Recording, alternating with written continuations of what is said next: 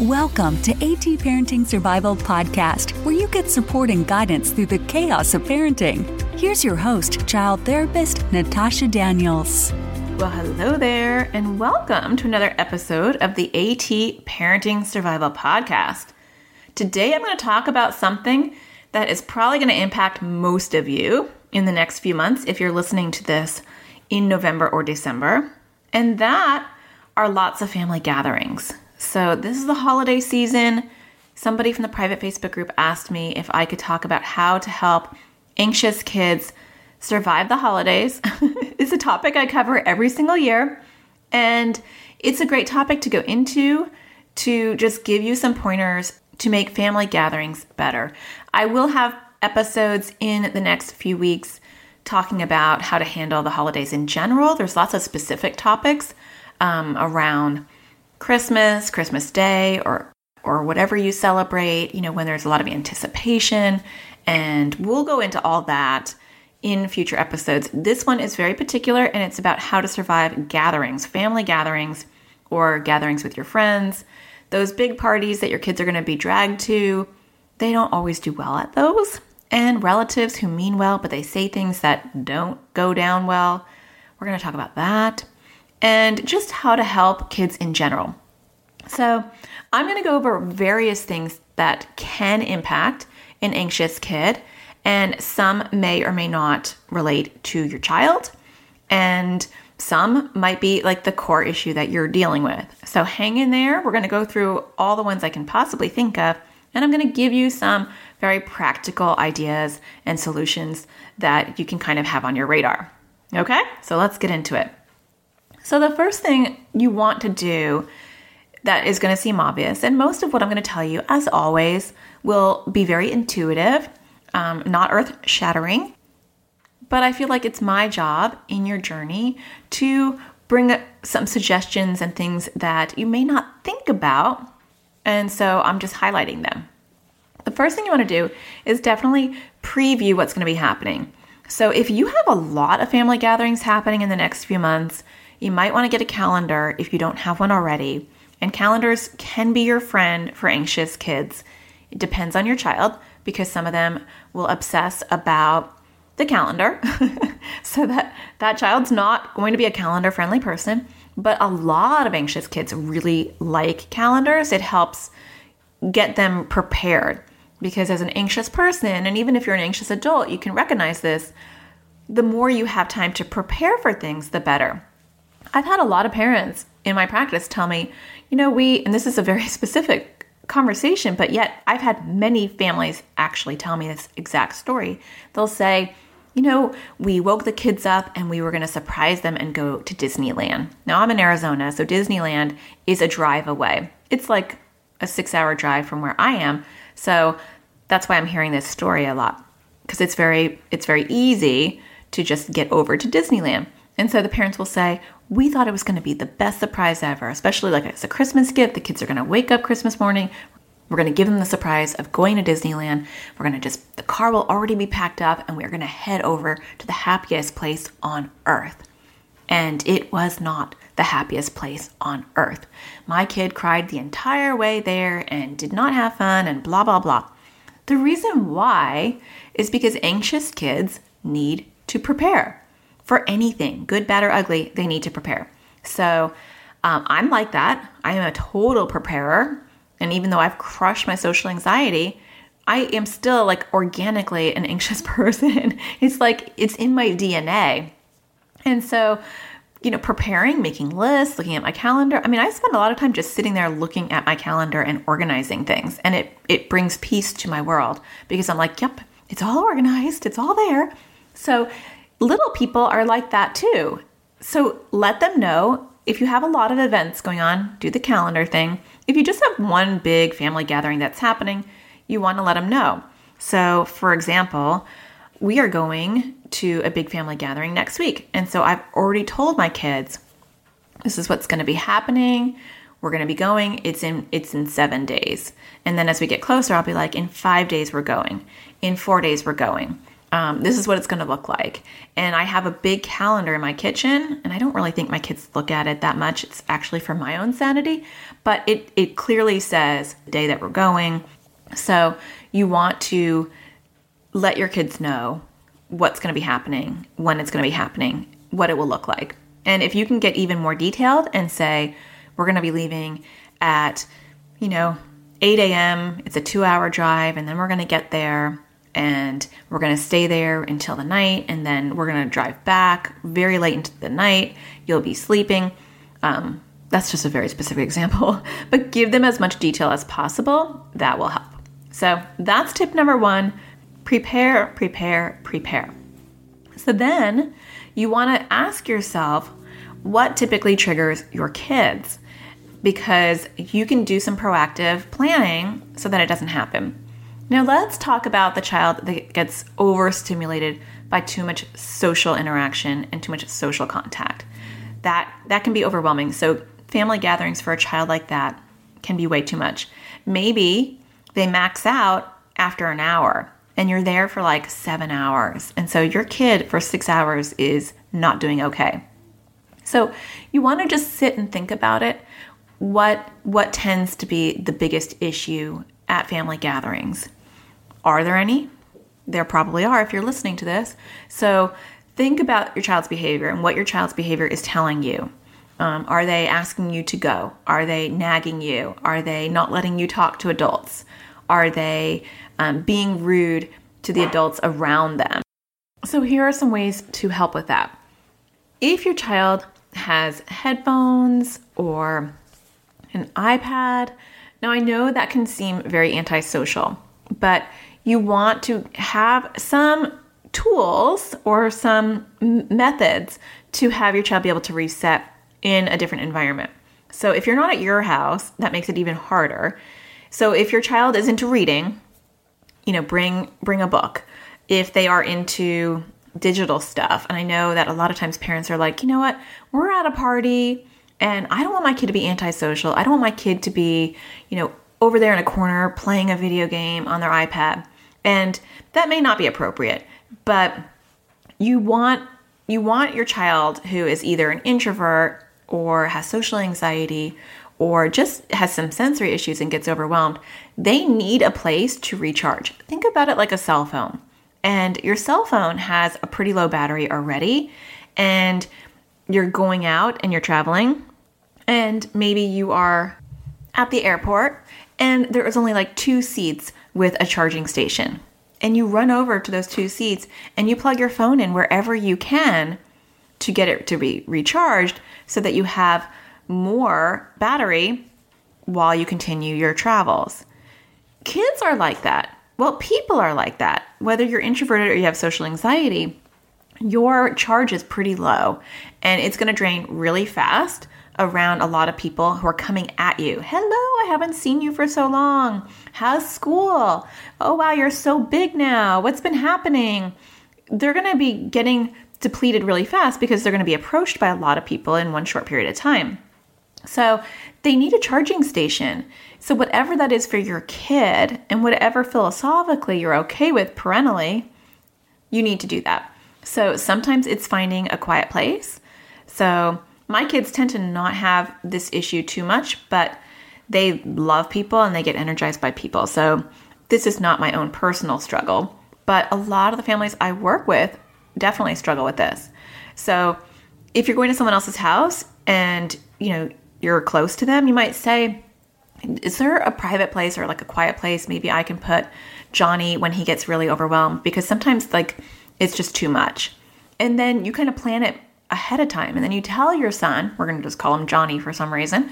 Hey, Johnny, there's this like, see this quiet room over here? If you get tired or if you just want some quiet time, you can go in this quiet room. And here are your headphones, or here's your book, or here's your iPad, whatever you're comfortable with. And you can just sit in here for a while.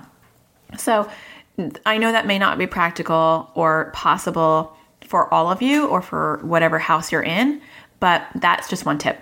And if you have your own house, you can have a quiet space, even if it has to be like, hey, you can go into my closet, we'll get the beanbag, we'll put it in the closet. No one will know you're there if you need some time alone, or you can lock my bedroom door.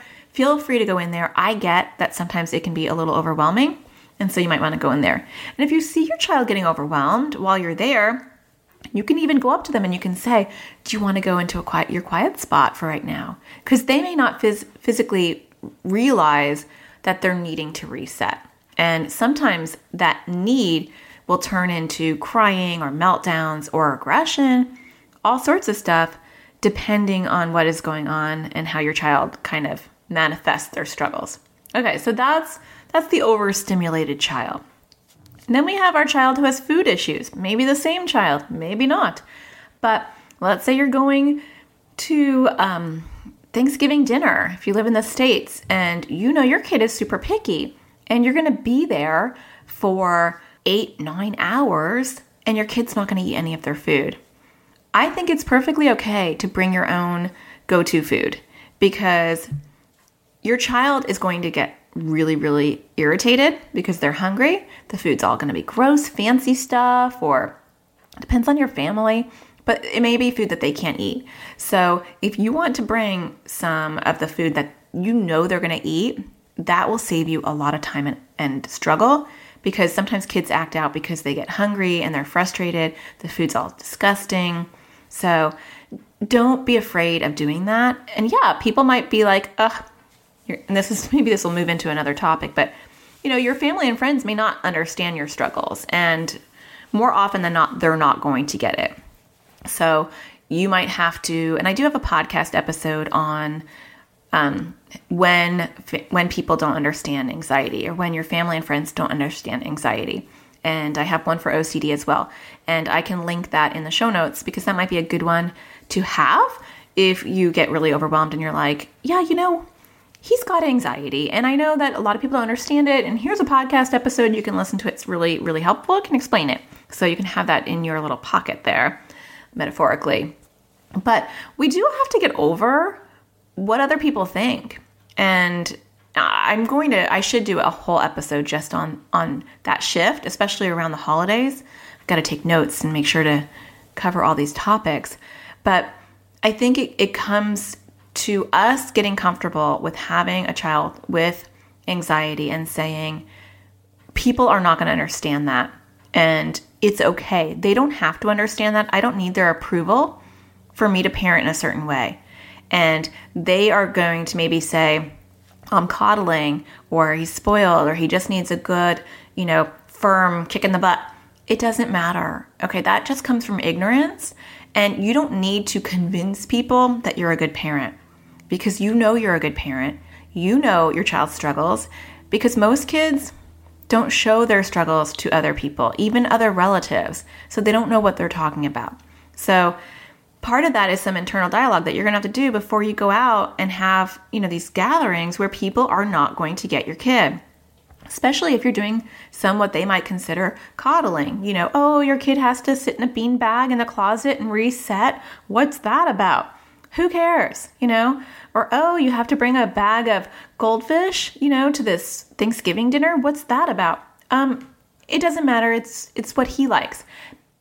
I think it's really hard, and I get this because I've had social anxiety. It's really hard to to get to a place where you can get non-emotional about stupid comments.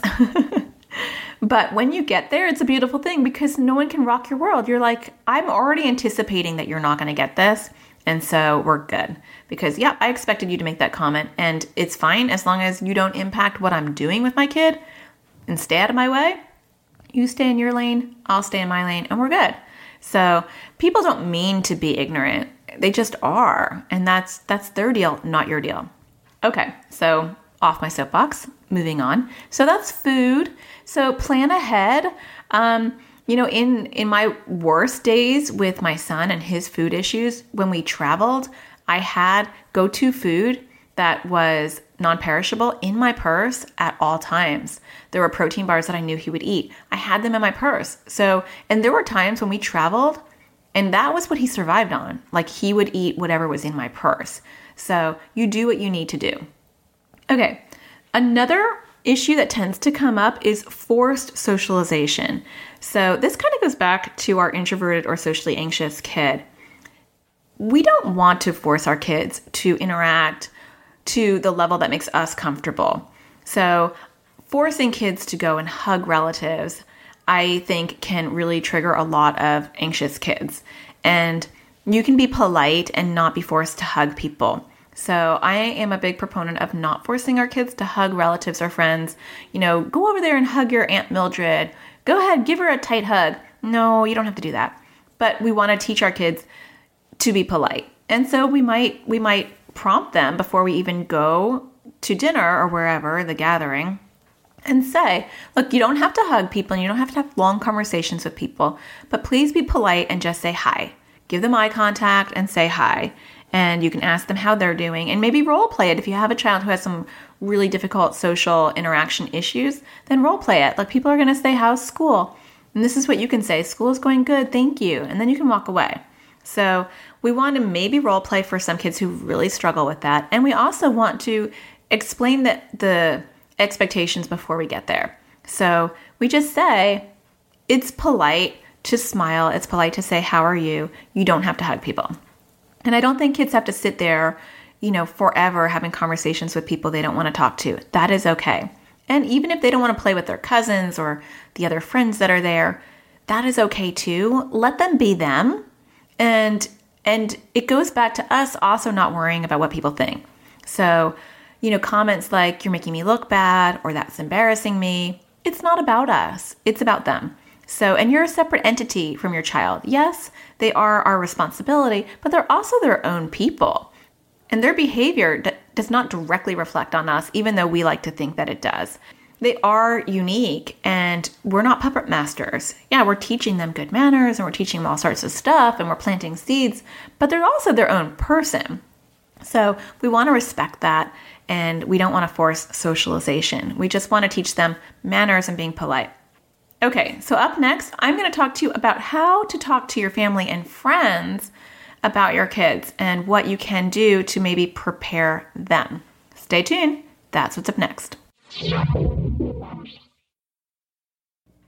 This episode is brought to you by a new marriage counseling app called Lasting. I know a lot of us struggle with our partners, and having a child with anxiety or O C D does not make that easier. With this app, you can try to work on those issues with your partner, even if you just have five minutes a day, and even if they're not even in the same state, even if they're on a business trip, you can still use the app together. Lasting is based on research and science, and it fits into a busy schedule. And if you're one of my listeners, you can unlock the entire app and get your first month of Lasting Premium for just ninety-nine cents. So you can always download the app for free on iTunes, or to get this special deal, go to getlasting.com slash AT. That's G-E-T-L-A-S-T-I-N-G dot com slash AT, and use the offer code AT at checkout and get your first month for just ninety-nine cents. You're listening to the AT Parenting Survival Podcast. For more parenting support, check out Natasha's parenting e-courses on a variety of topics. Each parenting e-course includes a series of teaching videos that can be watched at your own pace. For more information, visit anxious toddlers dot com forward slash parenting hyphen videos. Okay, welcome back. So we talked a lot about what you can do for your kids, some basic stuff that maybe you're already thinking about, some things that maybe you hadn't thought about. And we're going to prepare your kid, let them know exactly what's happening, let them know the schedule, um, let them know when you're going to be leaving, and stick with it, and give them maybe an estimated time, all that stuff, right? We talked about giving them a place to reset. We talked about headphones. We talked about food. We talked about forced socialization, all on them, right? Now, what do we do with those relatives? Now, if your child is having a major problem, let's say you're in the throes of some pretty big stuff, whether they have severe anxiety, and so they might have panic attacks while they're there, or they have severe O C D issues, and so they might be doing compulsions that might make people uncomfortable. If you think that your child has something going on that is going to be very noticeable, or you think that there are certain things that will trigger them and you really aren't into doing exposures in front of a million people, then you might want to reach out to your family or friends and let them know before you go.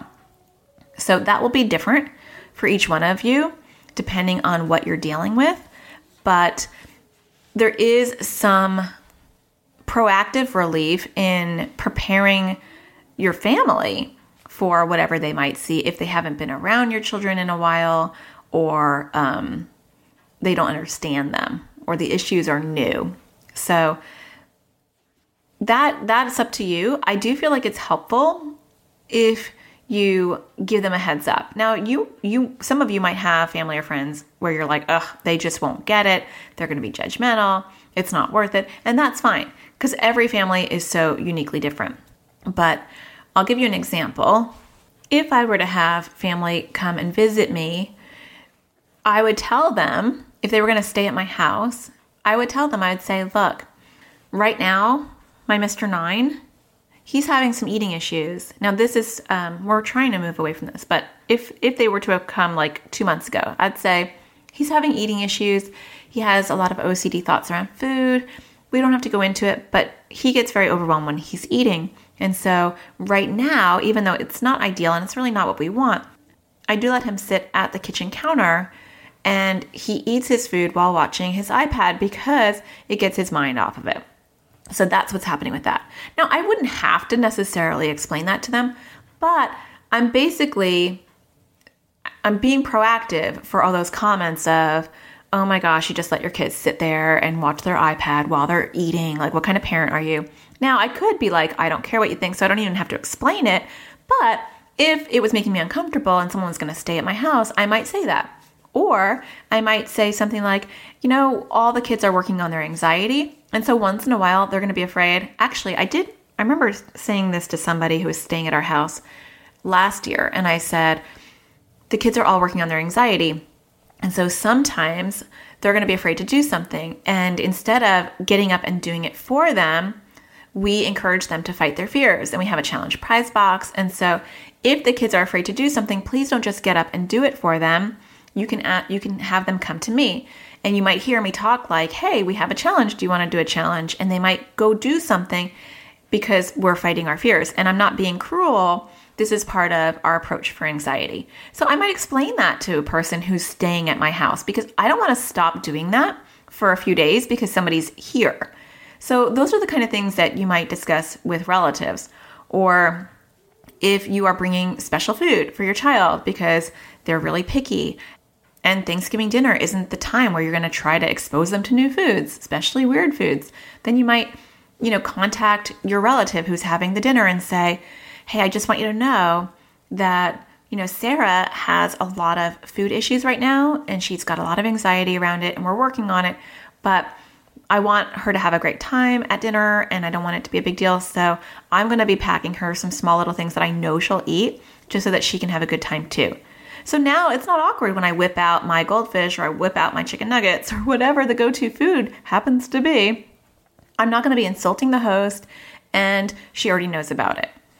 So reaching out to relatives and friends and letting them know whatever accommodations you're going to be doing can help. It might make you feel more comfortable. Or if you talk to the host and you say, hey, you know, Johnny gets really overwhelmed and Um, you know, crowds and overstimulation tend to kind of make him implode or explode. So would you mind if I brought him some headphones, and can I find a quiet place in your house where he can reset whenever he needs to? And, you know, typically the answer is going to be, oh, of course, absolutely. How can I help? So you want to think, now those are very specific examples to those issues. Your child might have some completely different issues. They might have some O C D compulsions that might be embarrassing that people don't know about. Um, or they might be having an anxiety theme that I didn't touch on. But overall, the approach is the same. It's tapping into what's the biggest struggle with your child being there and trying to be proactive and thinking of some skills and tools and coping mechanisms to help them while you're there. And then it's also notifying the people that are there what issues you might be having, because that can help circumvent any embarrassment or concern that you might have about doing something to help your child cope, if that makes sense. Because family gatherings can be really fun if you teach your child ways to survive and cope them. So I hope that helps a little bit. Um, and I hope that your family gatherings are fun and exciting and your kids have a great time, because that is what life is all about.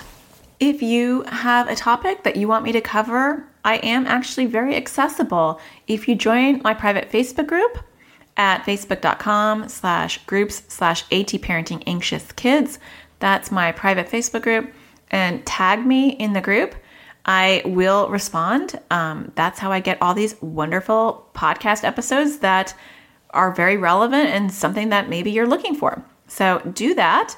And if you're enjoying my podcast, don't forget to leave a star. Hit a star on iTunes. Right below the name of the podcast, there are these stars, and you can just hit one, and that submits a review, and I greatly appreciate that. If you have ten seconds, you can leave me a review, and I like to give a shout out to those that do bother to leave a review because I greatly appreciate it. And I like to end the show with the latest review that I see. So Albie wrote, "My wife put me onto these, and I'm so glad we started listening. Natasha's examples are completely in line with the issues we're having with our daughter. We have a completely new perspective on things and now see why the approach we had been taking was not working. Thank you, Natasha." Thank you, Albie. I'm so glad your wife turned you onto my podcast. It's nice to see a dad listening to this, and I really appreciate you taking the time to leave a review. If you have something you want to say, you can leave it on iTunes, and I might be reading your review next time. So I hope you find the sparkle in everything you do, and I'll talk to you next Tuesday. Take care.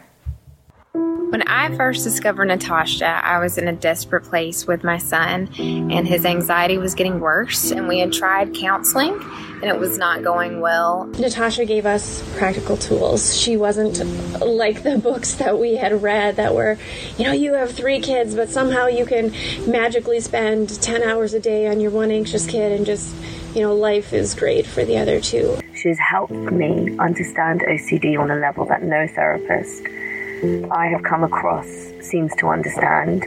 Natasha had practical real-life advice that we started implementing the day that we listened to them. Not only did it help with our son's anxiety, it helped my husband and I to recognize um, the anxiety that we had in our parenting that was actually contributing to our children's anxiety. Her tools are, I mean, life-changing. She has been amazing, and I'm so thankful for the work that she provides to all of us who have children um, who battle anxiety and O C D. It is so exciting to see him about a year later just thriving in school. She really has guided us the whole way, and without her, our lives would be very different. We're very grateful. My husband and I are forever grateful to Natasha Daniels for helping us to figure out where to even start with anxiety. If you have a child with anxiety or O C D, she is your go-to woman. Parenting a child with anxiety is not easy, and sometimes it feels hopeless. And um, in a desperate time in my journey with my son, I started searching the internet and found Natasha Daniels. She has been a lifesaver. Her resources have given me hope. They've given me tools and support, and I I highly recommend her and her resources. They are phenomenal, and they're some of the best resources you can find out there for anxiety and O C D. Parenting a child with anxiety and O C D can be a confusing and lonely journey. It can leave you feeling hopeless and overwhelmed, but it doesn't have to be that way. Join me this January as I begin a new adventure, forming a new community where I'll be walking with you, supporting you, and building your skills and confidence to help your child not only survive, but thrive. I will get to know you and your family on a deeper, more personal level. I'll be able to give you guidance based on your needs and your situation. I hope you'll join me in this next chapter and see where it can bring you and your family.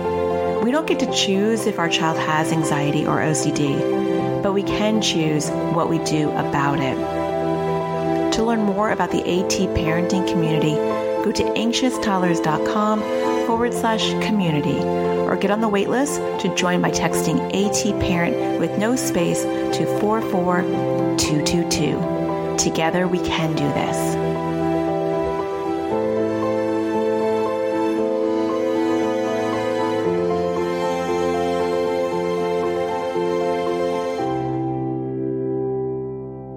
She's really good, and I hope I'll be like her. I have had O C D for over five years. I have trained my brain, and you can do the same thing.